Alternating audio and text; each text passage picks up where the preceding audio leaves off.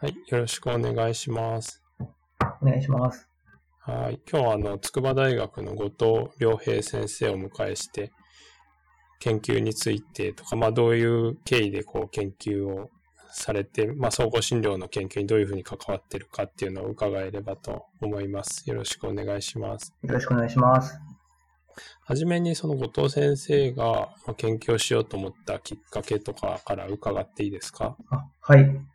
と研究にまず興味を持ったきっかけとしては、と大学生の時に、あのまあ、私自身理学療法士なんですけど、大学生の時に卒業研究という形で、ちょっとあの運動整理の、まあ、筋疲労の研究をしていて、その時はまあ研究って面白いなと思ってたんですね。それで、まあ、いずれ自分自身は最初はあの理学療法の養成校の教員になりたいという気持ちがあったので、まあ、その頃、あの、教員になるには、大学院というか、あの、学位を持ってないといけないっていうような、ちょっと要件みたいなのもあったので、まあ、いずれその大学院に行きたいなっていう気持ちもありました。で、出身は愛知県なんですけど、まあ、就職で、と筑波の方に来まして、それで、まあ、臨床を数年やった後に、あの、まあ、研究をしようということで、筑波大学の大学院に行きました。最初は、とまあ、その研究テーマとしては、肺葉症候群っていうものに興味があったので、その、まあ、高齢の方が、まあ、入院すると ADL が落ちるっていうのはよく言われるんですけど、まあ、どうして落ちるのかなとか、あとは、その、病院に入院してる間に、いかにその、リハビリをして ADL を上げられるかなっていうところに興味があったので、まあ、そういった研究を、あの修士課程ですね、していました。まあ、はい。なんかあの、すいません。僕、今聞いてて、こう、全然、後藤先生のバックグラウンドを、なんか、今まで知らなかったなと思ったんですけど、えっと、そうですね。理学療法されてて、最初、その、いわゆる僕のイメージだと理学療法の先生の研究って、まあ、量的な研究が多いかなっていうイメージなんですけど、もともとその修士とかでされてたのは量的な研究っていう感じなんですか？そうですね。その後の博士課程も含めて、量的研究しかしたことがなかったですし、あの、その頃はもう量的研究がなんかもう研究のすべてぐらいな気持ちでいたと思います。その時って、その修士の、あの、入ったところとかっていうのは、理学療法の先生が指導してたり、周りの人も理学療法の先生っていう感じだったんですか？えっ、とですね、修士の研究室は、指導教員は、と医師でした。ただ、同じ研究室に大学院生は、えっ、と、同じような理学療法士であったり、あとは看護師とかですね。中には介護系の方もいたと思います。うんなんかこう、理学療法の、さっき言った理学療法のこの教員になるとかって言った場合って、一般的な進路っていうのは、なんかそういう研究室に行く感じなんですか？それともこう、理学療法の人が集まってる研究室みたいのっていうのはまたあったりするもんなんですか？そうですね。えっ、と、理理学療法士がほとんどっていう、その大学院の研究室、まあ、その指導教員も理学療法士っていう大学院に行ってる、そのリハビリの専門職の方が多いんじゃないかなっていう印象はあります。なんかこう、そういうところに進まなくて、伊藤先生が行ったところとかに行ったっていうのは、こうテーマとか、なんか理由があるんですか？そうですね。とまあ、自分でそこを強く熱望していたというよりは、なんとなくその職場の先輩方というか、が結構そこの研究室に出入りしてたりっていうのがあったので、あの、まあ、理学療法士でないその医師の視点でその指導していただいたりとか、コメントもらえるっていうのは、あの、まあ、研究のその、深、深みというか、あの、同じ PT だけでやってるよりは、なんか学べることが大きいかなと思ってそこに決めたっていう経緯はあります。ありがとうございます。それで、筑波で修士も博士も行ったっていう感じなんでしたっけ？そうですね。あの、ちょっと、あまりない、その進み方というか、あの、博士課程を二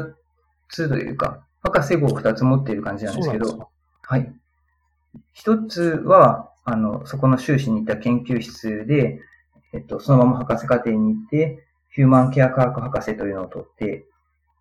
でもう一つは、あの、本当に二足のわらじみたいな感じですね。あの、研究生に二つ属してるような感じなんですけど、まあ、同じ筑波大学の中ですけど、えっ、と、その医学のですね、博士を取る研究室ということで、まあ、今いると地域医療教育学の研究室にも行ったという感じです。うんあ、そうなんですね。それ、じゃあマスターを一つ持ってて、PhD を二つ持ってるっていうことですか？そうですね。一応そういう感じです。ああ、結構すごいですね。その二つ目っていうか、医学の方も行こうっていうふうに思ったりしたのはどういう流れだったんですか？そうですね。あの、それがあの、先ほど自分が研究興味持ったというか、始めたところからつながるんですけど、最初はあの、私自身もまあ、若い頃というか、今も若いつもりではいるんですけど、あの、就職して間もない頃は、やっぱりその病院の急性期とか、回復期で、その理学療法をしてなんぼだっていうような気持ちがあったので、いかにその病院の入院中に、その ADL を上げられるかっていうことを考えていたんですけど、やっぱりあの、誤嚥性肺炎とかですね、再入院を繰り返すような方々見てると、いくらその退院時までに頑張った ADL 上がったとしても、その後、家の生活とか施設の生活で、またぐっと ADL が落ちて、なんか入院、病院に戻ってくるみたいな、そういうのがあって、やっぱりその病院でできるリハビリっていうのは結構限界があるなっていうふうに思ったんですね。そこで、やっぱりあの、もうちょっと地域のことというか、まあ理学療法士が、あの、もっと地域とか、まあいわゆるそのプライマリーケアみたいなセッティングで、もうちょっと活躍できることはないかなっていう気持ちもあったので、その今のですね、所属しているその地域医療教育学っていう研究室で、もうちょっとその地域の、あの、医療のことについて学べたらなっていう気持ちがありました。うんなるほど。そしたら、なんかこの、今結構総合診療の、まあ、えっ、と、医者の研究とかにも結構関わってるかなと思うんですけど、その辺ってこう、なんかどういう流れでそういう風になってきたのかとかを伺ってもいいですか？はい。そうですね。きっかけで一番大きかったのは、やはりその、まあ、博士課程を修了するような時になった時に、まあ、今その所属しているところの教授がですね、そのまあ、プライマリーケアの、まあ、世界というか、もうちょっと研究が進んでいくべきなんだけど、やっぱりその医師はどうしても臨床に時間が取られて、その研究を十分にやるっていう、なかなか時間もないし、あとはその研究者をその指導するっていうことにもやっぱりなかなか十分時間が割けないから、だからその、まあ、その時には、まあ、後藤君みたいな、あの、まあ、一医療者でもありながら研究もそれなりにできるっていう人材が、ぜひいた方がいいって思うだから、まあ、来ないかみたいな、まあ、そんな風に言われたか、ちょっと定かじゃないですけど、そんな感じですね。まあ、うまいこと誘われてというか、あの、声をかけていただいて、で、まずそこのですね、今の研究室に、まあ、あの、最初は研究員という形で入らせていただいて、で、まあ、後にその今、教員っていう形になっていくんですけど、まあ、きっかけはそんな感じでした。うんそれで、その総合診療とか家庭医療の世界の研究に関わるようになったというのも、まあその、僕がなんかどんどん一緒にやっていきましょうというよりは、あの、ちょうどその当時というか、あの、まあ、先生もよくご存知の春田先生が、はい。その筑波にいらして、で、あの、まあ、春田先生、医学教育とかもそうなんですけど、多職種連携を結構研究テーマにもされていて、で、そこであの、まあ、医師ではないけど、まあ、ちょっとは研究やったことあるぐらいの私を、まあ、巻き込んでいただいてというか、あの、まあ、実際に大学院生の時に春田先生にあの、指導していただいたんですけど、担任をしていただいて、指導していただいたという関係性はあるんですけど、まあ、その後も、まあ、あの、先生の、春田先生の研究にうまく、まあ、入れていただいて、で、一緒にするっていう、まあ、スタイルというか、まあ、研究を一緒に行うっていうことがそのあたりから始まったのかなと思っています。なるほど。後藤先生自身の、なんか主な研究領域とかテーマっていうのはどういう感じでされてるんですか？そうですね。私は、あの、まあ、やはり理学療法士というのもあるので、とまあ、その地域って言っても広いですけど、例えばその介護施設の、えっと、多職種、介護士とか看護師がもう少しそのリハビリというか、その患者さんとか利用者さんの生活を見る視点があるといいんじゃないかなっていう思いがあって、ちょっとその教育的な介入をしたりだとか、あとは、その訪問リハビリテーションとかって、あの、地域でありますけど、まあ、それだけじゃなくて、もう少し、なんか理学療法士に、理学療法士が、その、まあ、地域医療というか、あの、地域住民の、まあ、健康とかその生活っていうところに関わることがあるんじゃないかなと思って、まあ、その、どんなことが、これから PT がやっていけそうか、理学療法士がやっていけそうかっていうのを、あの、医師にインタビューしたりとか、そんな研究を今はやっています。うん。そう。なんかこう理学療法の先生でそういう働き方をされてるっていう人って、なんかあんまりいないのかなってイメージなんですけど、はい、どういう感じですか？そうですね。やっぱりあの、主には、えっ、ー、と、訪問リハビリテーションですね、という形で、あの、まあ、クリニックもしくは、まあ、訪問看護ステーションとかに行って、そこから訪問リハビリテーションしてるっていう形なので、まあ、そういう人は増えてるかなと思うんですけど、とそうですね。ちょっと今僕が話したような働き方をしてる理学療法士っていうのはあんまり知らないかなと思いますし、まあ、これからその増えていけばいいなっていう気持ちはあるんですけど。そうですよね。今、診療っていうか、その臨床っていうのと研究っていうのの割合ってどれぐらいの感じですか？えっ、ー、とですね。週1から2ぐらいで臨床で、週4で、えっ、ー、と、まあ、大学にいるっていう感じですかね。なるほど。教員としての仕事っていうのは、なんか例えば授業とか、大学院生の指導とかそういうのもあったりするんですか？そうですね。医学生に対しては、これはあの結構か限られてはいるんですけど、あの、その専門職連携みたいなですね、在宅医療における専門職連携みたいなところで講義をさせてもらったりとかはしています。あとはそのチュートリアルとかチューターとして入ったりっていうことはありますし、大学院に関しては、あの結構まあ、中心的にというか、あの、やらせていただいていて、えっ、ー、と、まあ、なんですかねマネ、マネジメントというか、大学院の研究室の、あの、まあ、運営みたいなところは、主にさせていただいてます。うんうん後藤先生の研究室で、あの、MD じゃない医師でない人っていうのって他にもいらっしゃるんですか？そうですね。えっ、と、医師以外には、薬剤師や、今、理学療法士もいますし、昨年度までは看護師も1名いました。もう、だいたい割合でするとだいたい8割、7割、8割ぐらいは MD ですね。その人たちは、もう総合診療的な人が大体っていう感じですか ?MD の人。そうですね。ほとんどそうだと思います。多分その総合診療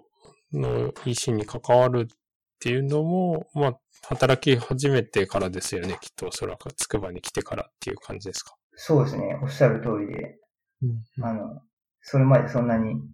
認知してなかったと思います。まあそうですよね。はい。どう、なんかこの、こう、僕はなかなか想像がつかないんで、ぜひ教えてもらいたいんですけど、まあそういう、うん、なんていうんですかね。まあなんか理学療法、まああんまり関係ないですかね。理学療法じゃない人がまあ大半の中で、うん、あの、一緒に研究をやっていくっていうところで、なんかその後藤先生だから例えばまあできることとか、まあこういうそういう、まあ、MD が8割ぐらいっていうところに後藤先生がいることで、こう、多分いろいろいいことがあるかなと思うんですけど、なんか、あの、どういう感じで一緒にやっていってるのかとか、まあ、どういうところが後藤先生にとって面白いのかとかっていうのを教えてもらってもいいですか？あはい。ですね。まず最初に、まあ、面白いというか、その関わっていることですごくいいなって思うのは、先ほど話したように、私自身のその研究テーマも、その地域とか、まあ、いわゆるプライマリーのセッティング、プライマリーケアのセッティングで、理学療法士がもうちょっと活躍できないかなっていうことを考えているので、それを、そのまさにそこで、その現場でというか、働いてらっしゃる先生方と一緒にいて、まあ、いろんな話を聞けたりとか、まあ、その医師がどういう教育をしているのかとか、そういうことを、あの、身近で見たり聞いたりできるのは、まあ、今後その自分が研究を進めたりとか、その今後理学療法士の、まあ、その養成とかっていうのを考えていくときに、すごい活かせるなと思いますし、うん、あの自分の研究にもかなりですね、活かされているなというふうには思います。で、まあ、私が、あの、かなり、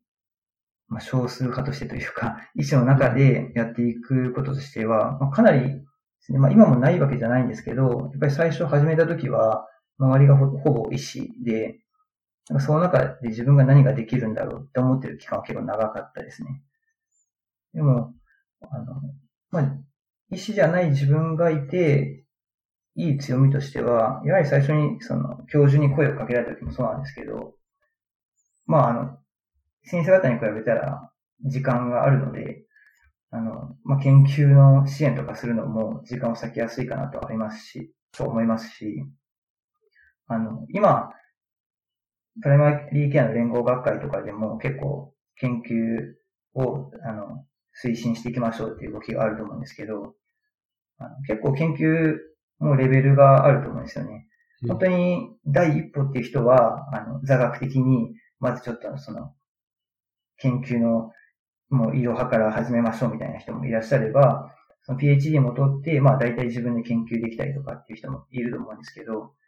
結構多くの人がその実際に研究を始めたいんだけど、始められないとか、その身近に指導者がいないっていう人が結構多いんじゃないかなっていう気持ちもあって、で、やっぱりその、医師の時間がない、忙しくて時間がないっていうところで、やっぱりその、これから研究したいと思う人にとって大事なのは、やっぱり僕は伴走できるような、その研究の指導者みたいなのがいないと、やっぱりその、やれと言われてやれるものでもないと思いますし。そうですね。だからそういう意味では、そのすごく、その専門性の、ですかね、その尖ったところを研究するのは僕にはちょっとテーマはわからないかもしれないですけど、でもちょっと研究してみたいなっていう先生方を、その、サポートしたりとか、まあ、それこそ伴走するっていうのはできるかなと思うので、そういうことはその筑波の中では結構やれてるのかなと思いますし、実際にあの、レジデントの研究支援するっていうことを、あの、まあ、他の指導医の先生と私も一緒に入らせてもらってやっていて、あの、そうですね、そういうところでは、まあ自分のその強みというか、あの、まあ医師じゃない自分が、その、総合診療の研究に貢献できてるのかなと思うことはあります。うん、そうですね。レジデントもいっぱいいますもんね。筑波だったらね。そうですね。なんかこの最近の後藤先生のテーマとか今特に取り組んでるよみたいなのがあれば教えてもらってもいいですか、はい、そうですね。最近だと、あの自分がその主体的にというか、自分の研究としてやってるのは先ほど話したような内容にはなるんですけど、最近はその先ほど、あの、お名前出した春田先生とかですね。あとはその、もちろん金、あの、金子先生も一緒にやらせてもらってると思うんですけど、あの、まあ、医療者だけじゃなくて、その文化人類学の、あの、方々と一緒に、えっ、ー、と、ちょっと、今だと COVID-19 の、に関する研究とかですね、をちょっと進めているっていうのはあるかなと思いますし、あとは、あの、まあ、ですかね、医療者の中だけでも、これまでも、えっ、ー、と、つくばにいたその指導医の先生と、まあ私と、あとは金子先生と、あと、今、事件にいる青木先生ですね。で、一緒に、あの、まあ、既存のデータを使って、あの、分析してみて研研究発表したりとか、まあ、論文に、論文を作成したりとか、っていうことを、あの、まあ、金子先生に話すのもあれですけど、そういうことを一緒にやっていただいて。それもややってますもんね、はい。っていうなと思ってですね。はい。確かに、いや、なんか結構こう、いろいろや、一緒にやらせてもらってるけど、あんまり後藤先生のことを知らなかったなと思って、今こう、改めて聞いて、ああ、そうなんだと思ったんですけど。あの、文化人類学の人とかと一緒にやっていて、僕はあれすごく面白いなと思ってるんですけど、はいなんかあの、結多分あれですね、筑波の先生とかは多分前からやってらっしゃるのかなと思うんですけど、後藤先生とか最初に、なんかその多分、ちょっとこう、量的な研究のパラダイムとは違うじゃないですか。はい。最初になんかこう、一緒にやるようになった時とかうん、で、なんかどうでした？こう、すぐ、なんかこう、慣れたというか、なんか理解ができました？ああ、結構時間はかかったかなと思いますね。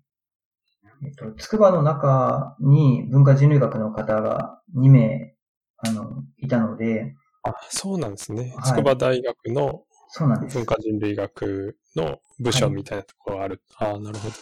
そうですね。あの、ちょっと、春田先生の、まあ、知り合いからちょっと紹介していただいた感じで、それで、えっ、とですね、確か2年ぐらい前から、まあ、何かしらその、会ったりとか、あの、ちょっと対話したりとかっていうのをしてきていて、最初の何ヶ月かは、まあ何をするってわけでもなくて、お互いのその、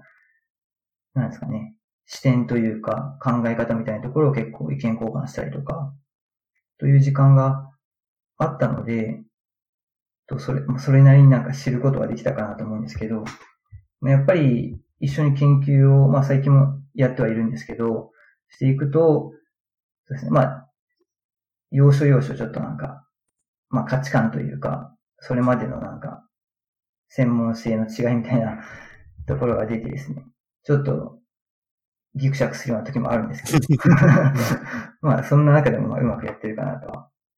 思います。そう。いや、あれだいぶ面白いですよね。こう、倫理委員会というものについての考え方とか、まあ、倫理委員会のうん多分役割とか、なんか、まあ、倫理とは何かみたいなことに対する認識とかも結構多分違うじゃないですか。そうですね。もう、いや、その、医学系の倫理審査は、どうしてそんなに細かいんですかっていうようなことが結構言われましたけどね。そうですよね。はい。なんか医学系のやつが厳しいのって、やっぱりこう、まあ、人体実験だっていうことに、批判に対するエクスキューズみたいなところもあるじゃないですか。まあそういうのに進まないようにっていう。そうですね。なんか僕よくわかんないですけど、人類学の人たちは、まあそうですよね。やっぱ別に人体実験とかでは、まあない、当然ないっていう認識でやられてるんですよね、きっとね。そうですね。このイメージだと、あの、フィールド調査っていう形で、うん。その、数日じゃなくて、まあ、長い場合だと年単位で、その、現地というかフィールドに入られて、そこでフィールドワークをしたりとか、場合によってはインタビューをしたりとかっていうことをされるので、私たちがその研究計画で出すような反構造化インタビューなんてものは、計画の段階ではおそらく出せないと思いますし、そこから見えてきたものを、その、まあ、どこかにフォーカスして、また深めたりとかっていうのが、常に何か進みながらやっているので、変更申請とかしていられないですよね。そうですよね。でも医学的な倫理委員会だったら、そのね、反構造化の質問とか決まってないと倫理委員会出せないって感じですもんね。そうですね。そのあたりが、あの、反構造化インタビューをその倫理委員会に出しますっていう時も、あ、そんな細かいもの求められるんですか？みたいな話。で、必要ないんですか？みたいな、そういうやりとりをこれまでもした気がします。僕はその実際にフィールド調査みたいのをなんかちゃんとした形ではやったことはないんですけど、後藤先生はこうそういうのも一緒にやったりとかされてるんでしたっけ？そうですね。えっ、と、これまで私がその介護施設で、あの、実際に、まあ私が初めてやった質的研究なんですけど、介護施設でそのフィールドワークをしながら、まあ実際に自分もちょっとか関わってというか、勤務をしながら、えっ、と、フィールドワークもしながらっていうような研究を一度ちょっとやっていたことがあって、それでその人類学の先生たちと一緒にやり出してからは、一緒にそのフィールドワークをしたりとか、例えば、まあ、とあるその、病院で行われているイベントに、あの、オブザーバー的に参加してですね、そこで起きているものをみんなで、あの、医療者も人類学者もみんなでそのフィールドノートを書いてみよう。いかにみんなその書くものが違うかっていうのをちょっと見比べてみようみたいなことを、一番最初のなんか取り組みとしてやってみた記憶があります。うん、そうですよね。なんかやっぱ、やってみないとわかんないっていうか、結構その、一緒になんかやるっていうのはすごく大きいですよね。そうですね。一緒にやってみて、また話してみることで、お互いの理解が深まったりとか。うん、うん、はい。私もなんか、今までその、やっぱり利用的研究が主で、あの、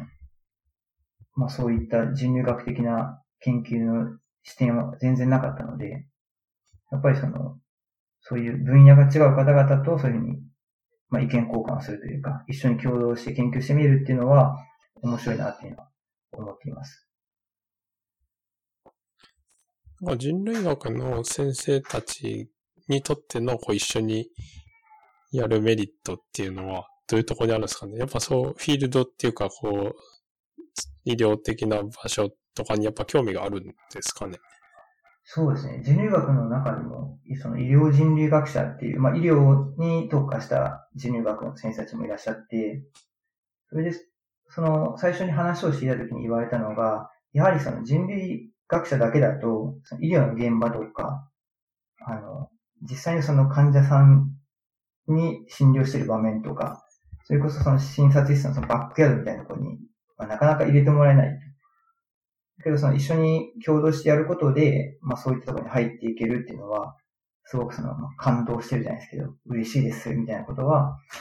当初おっしゃってた気がします。うんあともう一個、後藤先生はさっき言ってた、あの、青木先生とか新田先生とかとやっている、なんだっけ。一応、あれです。HKT リサーチアライアンスでしたっけ？そうですね。そうですね。名前が変わりそうですけどね。うん。あのね、その僕も一緒にやって、はい、で、あれはまあ、つくばの先生っていうか、まあ、つくばの MD とかプライマリーケアの研究をしている人と、後藤先生と、あと青木先生と僕とっていうメンツで、えまあ、どう、二月に一回ぐらいですかね、なんかミーティングしたりしてるのって。そうですね。基本的に二月に一回で、ちょっと学会前とかは頻度を上げたりしますね。そうです。あれはどうですか？やってみて。いや、あれは、あれはすごい面白かったというか、面白かった。まあ、今もやっていると思うんですけど、えっとですね。まずは、今5人いて、結構5人それぞれその、研究の、まあ、例えばテーマだとか、うんと、研究手法だとか、違いますよね。うんうん。だから、僕としてはその、特に研究手法っていうところで、あの、金子先生とか青木先生の話を聞きながら、あの、結構勉強させていただいて、で、実際にそのつくばの中でやるときに、まあ、この解析方法を使えるじゃんみたいなことを、あの、まあ、春田先生と持ち帰ってちょっと話したりとか、そういうところで結構学ばせてもらっているのがあるので、結構毎回ワクワクして、あの、望んでます、ミーティングには。あれって、なんか、なんで、どうやって始まったんでしたっけ？えー、っとですね、それが参加者みんな結構記憶が曖昧なところがあると思うんですけど、おそらくですね、最初は、あの、つくばのそのレジェントの研究支援で、まあ、要はその自分たちが、えーと、研究計画を立てたものに、レジデントたちがその周辺参加をしていくっていう、そのまあ研究支援の方法をちょっとやっていて、それでもうちょっとその広く見たときに、まあ全、まあ、全国というか、もうちょっとそのプライマリケアの中でも、その、まあ、コアにあるその研究チームを作って、もうちょっとその研究に興味がある人とか、あの、を巻き込みながら、あの、まあ、研究をチームでやっていけるようなそのコアを作れるといいんじゃないかみたいなところから始まった記憶は僕自身はあるんですけど、でも、そうですね。なんか時間とともに、それも大事なんだけど、なんか自分たちのなんか興味とか、が、あの、お互いのなんか、共共同学習じゃないですけど、お互いから学ぶみたいなところが結構面白くなってきてしまっているっていうのは、ありそうですよね。うんうんうん。あ、そっかそっか。最初はじゃあもっと、もっと大きくする方向性とかもあった、ですかね。そうですね。おそらく。なるほど。なんかあのー僕の、まあ僕見たことないんでイメージなんですけど、つくばも結構こういろんな先生がいて、つくばの中でもまあリサーチミーティングとかされてるし、まあ結構こう、それだけでもいろんななんか視点が出そうかなっていう気もするんですけど、はい。そういうのととはまたちょっと違う面白さみたいのがある感じですか？そうですね。あの、筑波の中でも大学院生含め、その研究をしているっていう先生方は、それなりにはいるんですけど、やはり、どうしても、うん、例えば研究手法が偏ったりとか、うんと、まあ、指導する、まあ、自分も含めてそうなんですけど、そんなに引き出しがないと、なんとなくその自分たちが分かる方に持っていこうとしちゃうみたいな、うんうん。いうところがあるかなと思ったので、まあ今実際にその筑波で質的研究をやって学位取ろうっていうのはちょっと難しい話なんですよ。そうなんですね。そうなんです。あの、まだ前例がないっていうことなんですけど、なので、なんとなくその量的研究をやりましょうみたいな流れが、まあどうしてもちょっとあるんですけど、はい、これは言っていいのかなまあ、そういう大学は多いですよね。その医学領域でってことですよね、きっと。そうですね。その、まあ、うちの研究室がっていうことではなくて、どうしてもその主査副査になる先生方が、そこに理解がないと、そうですよね。ダメなので、うんうんそういう意味ではちょっと、まあ、筑波の医学のところでは、まあ、現時点では難しいのかなと思いますし、そうなんですね。なんかあれだけやっている人がいるのに、やっぱそこは難しいですそうですね。そのようです。ね。うんうん。はい。ですので、あの、中で一緒に共同、共共同研究ではなくて、一緒に研究室の中で研究の話をしてるのも面白いんですけど、どうしてもその偏りが出てしまう。で、やっぱりその外の先生方だったりとか、あの、多分野の先生方とかと一緒に、まあ、コラボしたりとか、学ばせてもらうことで、あの、も、もっと広い視野で考えると、まあその日本のプライマリキャンのためってちょっと大きなこと言い過ぎかもしれないですけど、うんで発展にもつながるかなと思いますし、まあ、その、ゆくゆくはというか、今度また筑波の中に、そういう視点をですね、持ち帰って、あの、院生だとか、あの、研究しようとしている、その指導の先生方とか、レジデントとかに還元していけるといいかなというふうには思ってます。そうですよね。なんか僕も思うんですけど、なんかどうしてもその、まあ指導したりするときに、まあ自分の知ってることしか指導ができないから、なんかこういう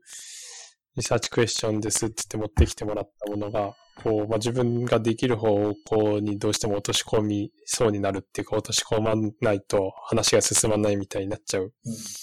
ていうのは、まあ結構ね、経験もするし、まあ自分の研究としてやる場合も、まあ自分ができそうなやつになっちゃいますもんね。どうしてもっていうか。そうですね。それをこう乗り越えるのっていうのは、まあやっぱり、いろんな人と一緒にやるっていうことです。他なんかありますかね？こう、乗り越えるために。ああ。そうですね。あのやっぱり一番は、そういうちょっと違う視点というか、視座の人たちと一緒にやってみることで、まあ、いろんな、先ほど話したような難しさはあるんですよね、その価値観というか。違うんですけど、でもやっぱりそういうちょっと、まあ、ジレンマというか葛藤を乗り越えることで、なんか広がる世界もあるかなとは思うので、うん。はいなんとなくその、コンフォートゾーンで研究するのではなくて、ちょっとなんか、そういうところに広く物事を見るといいんじゃないかなっていうふうには思いますし、うん、確かにね、ストレッチした方がいいですもんね。そうですね。うんうんなんかあとはちょっとこう、後藤先生にぜひ聞きたいなと思ったのは、はい。まあ今コロナウイルスのことで、まあいろいろ、なんていうんですかね、まあ、例えば計画してたことができなくなったり、まあ診療で忙しくなって、はい。研究が多分手が回らないうん先生とかも当然いるかなっていう感じだと思うんですけど、なんかこういう時期に、まあね、一個一緒にやってるのもあるんですけど、その研究者として世の中にできることとかっていうのってどういうのがありますかね？ああ、そうですね。あの、まあ、実際に少し自分たちが動いてるっていうのはありますけど、うん。まあ、多分研究者の中には、逆にちょっとなんかアドレナリンが出ちゃうというか、なんかうまく活かしてうまくなんか研究していくぞみたいな人もいれば、まあ一方でデータが全然取れなくなっちゃってって人もいると思うんですよね。だから、まあ、まず、えっ、ー、と、第一としては、あの、あんまり背伸びしすぎずにできる研究は続けられるというのが、まあ、それぞれのその専門でというか、身の丈に合った研究をちゃんと継続できればっていうのは、まあ、研究者として大切かなとは思うんですけど、まあ、僕はその今のこの状況を見てて感じるのは、そのこれまでその文化人類学の先生方とかと一緒に共同したりっていうのもあったんですけど、研究としては今すぐ進められないかもしれないんですけど、すごくその今回のコロナウイルスのことで、うちもその小さい子供いるんですけど、小学校が休校になっちゃってるとか、とあとは、まあ、その貧困というか、そのお金の給付の話もありますけど、その今回のコロナウイルスの話ですごくそのいろんな分野というか、教育の分野とか、まあもちろん経済とか政治とかもそうかもしれないですけど、いろんなところに影響が出ているので、なんかその研究をするっていうのも大事ですけど、なんかその分野を超えて、その人たちがなんかどう考えてるのかっていうのを、なんか今だからこそちょっと話す機会というか、まあ、それこそそのオンラインとかで、まあ、ズームとかですね、あの、話す、話しやすい、なんかそのシステムになってるかなと思うので、なんかそういう人たちと今、健康感をしするっていうのは、まあ、忙しい中だと思うんですけど、大事かなと思いますね。というのも、あの、今、実際にその医学教育というか、その総合診療の、あの、ところにいて、まあ、SDH とかって結構最近言われると思うんですけど、どうしてもなんか SDH って、あの上流と下流って話がよく出ると思うんですけど、その上流をなかなかなんか、医学生とかに見るんだよって言っても分かりにくいかなと思うんですけど、今ってすごくその、なんか、これ病気と、なんかその、社会というか、そういうところがすごくなんか、見えやすいような気もしていて、で、これからその貧困層が増え、増えるというか、っていう時に、これからもその数年後、数ヶ月後、数年後に、またその、いわゆる SDH による、えっと、何か影響っていうような、が出てくるんじゃないかなと思うので、まあ、それからなんか、そうなってから考えるんじゃなくて、今、そういう多分野の人たちと話をできるというか、お互いについてちょっと対話できるっていうことができると、今後、まあ、落ち着いてきた後にどういう研究をするかっていうのも活かせるのかなっていうのは、まあ、ちょっと理想に過ぎないのかもしれないですけど、感じてはいます。うん、そうですよね。でも確かに、なんかすごく対話をするきっかけにはなりますもんね。良くも悪くも。うん、うん、なんかあと僕この間、他の研究者の人と、ちょっとこういう話になった時に、なんか臨床家っていう側面とその研究者っていう側面があるじゃないですか、多分両方。はい、で、なんかこう研究をやっていると、この中でその臨床面で、うん、なんていうの、自分があまりその貢献してないんじゃないかっていう気持ちになってしまって、なんかそれがどうなのかっていうふうに思っちゃうっていう先生もいて、まあその先生はその子育てされてたりとか、今産休とかでお休みしてたりとか、まあそういうのもあって余計そう思っちゃうっていうお話をしてたんですけど、なんかこう確かにまあ気持ちとしてはわかるし、でもなんかまあ研究をメインでやってる人で、まあその研究の形で、こう、世の中に貢献するんだっていうふうに思う人がいるっていうのも、まあ、わかるなっていう感じなんですけど、だから後藤先生の中で臨床と研究のバランスとかって、こう、まあ、コロナになる前とかでも、あの、今でもいいと思うんですけど、なんかどういう、どれぐらいがバランスとしていいとか、自分の中でどういうふうに使い分けてるとかってあります？ああ、ありがとうございます。えっ、ー、とですね。結構ですね、理学療法士、まあ、これが代表性があるかどうかわからないんですけど、あの、元々の自分の考えとしては、やっぱりその臨床や、なんか臨床してますっていうのがないと、やっぱり研究してるのもなんか変かなっていう気持ちがあったんですね。なんかその、研究者ですっていうのも、なんか臨床を知らずし何研究してんだっていう目を多分自分はなんか人に向けてたのかなと思うので、からやっぱりその臨床ありきの PT だろうっていうふうに思ってたんですけど、まあ、それも大事かなと思うんですけど、やっぱり、うん、そう言ってるとなかなか研究できないんですよね。やっぱりある程度その割り切る必要があるかなと思いましたし、正直、今そんなにその僕は臨床、あのまあ週1、2回行ってるっていうのはあるんですけど、すごくその臨床に重きを置いてやってるっていうよりは、あの、まあ、研究とか、あの、その大学院の院生の指導とかっていうのを中心にさせてもらってるので、あの、まあ、ある程度割り切ってるところはあると思います。ただ、あの、先ほど先生がおっしゃってたような、やっぱりなんかその、臨床が忙しい時に研究やってますってなんか、いうのちょっと後ろめたさもあるかなっていうのは、まあどこかにはあるんですけど、うん。そうですね。でもやっぱり自分、まあこれは私個人ですけど、は、研究してるのが面白い、楽しいと思うので、あの、まあ、楽しいと思うならそれを中心にやろうっていうふうに、まあ、決めてやってるっていうのは、そうですね。それが実際かなと思いますね。なるほど。ありがとうございます。あと、なん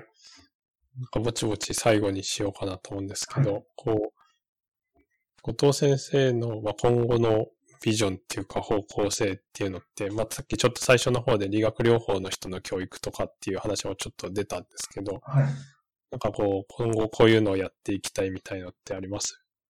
ああそうですね。正直、今現在なんか大きなあの夢というか野望みたいなのはそんなに夢じゃないんですけど、今現在はその理学療法、それこそ養成校に行って教員になりたいとかっていうことよりは、すごくその、まあ、まあ、医師の世界というか、医師が多い中で、うんと、関わらせてもらったりとか、そこからいろいろ学んで、えっ、ー、と、まあ、理学療法とか、まあ、リハビリの世界に還元できるっていう、まあ、いいその、なんですかね、架け橋的な位置に いるのかなっていう、まあ、なかなか稀な立場にいるのかなと思っているので、まずはちょっとそこでですね、しっかりとその、まあ、医学教育とか、あとはその医師、プライマリケアの医師の考え方とか、そういうのをしっかり学ばせてもらいながら、まあ、理学療法の方とか、リハビリの方にも何かしら伝えていきたいなっていうのはあります。あとはですね、すごくその、これっていう研究テーマを、あの、カチッと決めてやってるわけではないんですけど、やはりなんかその、社会が結構いろいろ変わりやすか、変わりやすい変化が多い社会だったりとか、まあ、それこそ今回のコロナウイルスもそうですけど、まあ、何が起きるかわからないっていう中で、まあ、研究しているので、まあ、あの、そうですね、その時に何か興味を持ったものとか、あとは、まあ、たまたま出会った人とかと一緒になんか、まあ、研究を楽しみながら、まあ、とはいえ、しっかりとその社会的に意義のあることを研究者として、まあ、やっていくっていうのをなんか、一歩一歩やっていければいいかなっていうような気持ちです。うんうん。ありがとうございます。なんかこう、結構、例えば青木先生とかだったら、 patient experience のことを、まあ基本的には他のこともやるけど、こう、なんか継続的にやってるじゃないですか。はい。一個テーマがあってみたいな。なんかあんまり僕は、なんかこう、これっていうのをずっとやってるっていう、なんか、さっき後藤先生が言ったみたいに、その都度面白そうなことをやるみたいな感じなんですけど、後藤先生も結構そういう感じなんですか？そうですね。多分そういう感じだと思います。うん、はい。なるほど。ね、なんか僕が後藤先生と一緒にやってて、まあそんなに対して何をやってるわけじゃないですけど、なんか、ありがたいなって思うのは、結構その、フラットに意見をくれるっていうか、なんか僕はどうしてもそのプライマリーケアはなんかやっぱまあいいもんなんじゃないかっていうふうにこう、まあ基本的には一応なっちゃうんですけど、はい、まあ結構別にそのいいとか悪いとかっっていう、あんまり、なんかそういうふうにそう、すごくいいものだっていうことじゃなくて、なんか結構冷静な感じで、あの、意見をくれたりするので、うん。それがすごくこう、ありがたいなと思っちゃうと。あと、まあ一緒にやってるテーマとかもあると思うんですけど、なんかあんまりこう、医学療法のことがそのなんか前面に出てきて、なんかこう、PT としての意見みたいなのが、なんかあんまりおっしゃるわけでもない気もするけど、その辺ってなんかコントロールしてたりするんですか？そうですね。あの、まあ、理学療法士の経験もありますし、理学療師なんですけど、あんまりなんかそこを強く出すというよりは、あの、まあ、一医療者ではあるっていうくらいの感じで、はい。どうしてもそこをなんか、うんと、押していくというか、PT ですっていう感じで研究を進めると、やっぱりなんかその自分自身も、なんかその、ものの見方が結構限定的になっちゃうかなっていうのがあるので、やっぱりその、興味があるものを、まあ、しっかりやっていこうと思った時には、まあ、あんまりなんかその、うんと、専門性みたいなものをなんかあんまり振りかざさなくてもいいかなっていう気持ちはしていてですね。でもその結果があんまり医学療法士っぽくない？っていなるのかもしれない。わかりました。ありがとうございます。そしたら、これぐらいかなっていう感じなんですけど、他なんか言っときたいこととかありますか？いや、えっと、まあ、さっきあの、金子先生がおっしゃってくださった、えっとフラットな意見をうん出してくれみたいな話があったと思うんですけど、あのまあ、フラットかどうかわからないですけど、結構、性格的に、なんですかね、い、なんか、言わずにはいられないという意味なところがあってね、ここ気になるなと思ったら、なんかやっぱり、まあ、いっか、みたいなのがなかなかできなくて、そういうので言っちゃうっていうのもあると思いますし、あの、やっぱり、特に研究者、まあ、特に研究者に限らないんですけど、その、別に批判してるわけじゃなくて、お互いのその思いをしっかりとその意見をぶつけ合うっていうところの、なんか大切さをこれまで自分も学んできた気がしますし、やっぱりあの、みんながなんか、これでいいよね、これでいいよねって言って、いいよいいよっていうなんかその、同調しすぎちゃうんじゃなくて、なんか、それぞれの意見をその、まあ、意見を出し合って、そこからしっかり吟味するっていうのが、あの、大事かなと思いますし、それがその、妻の中だけじゃなくて、金子先生とか青木先生とかと話をさせてもらうときも、その先生方が多分当たり前のようにそういうことをされているので、自分もそこの中に入っていきやすいのかなと思いますし、だからまあ今後そのいろんな、まあ自分だけじゃなくていろんな人がチームでとか、いろんなその多分野の人たちと研究することもあるかなと思うんですけど、なんかそういう、あの、なんですかね、何でも言いやすいチームっていうのはきっと、まあ大切というか、そういうチームを作っていくのが重要なんだろうなっていうのは、あの改めて感じました。なるほど。ありがとうございます。そしたらじゃあ、今日はあの、筑波大学の後藤良平先生でした。どうもありがとうございました。はい、ありがとうございました。